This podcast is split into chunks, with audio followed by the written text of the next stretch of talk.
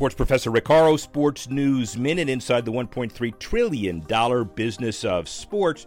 Beyonce and Peloton launched a partnership celebrating HBCUs.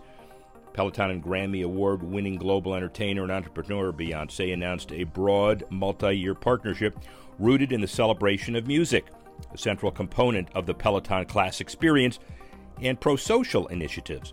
When most of this year's collegiate homecoming festivities shifted to virtual celebrations, Beyonce and Peloton worked closely to create a series of themed workout experiences to help extend homecoming to Peloton members via classes across multiple fitness categories, including indoor cycling, running, strength, boot camp, yoga, and meditation.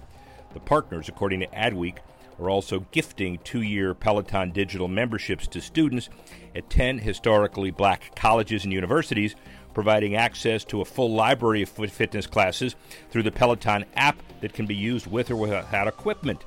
Peloton and I both believe that the power of music can help uplift, motivate, and inspire those on their fitness journeys, Beyonce said.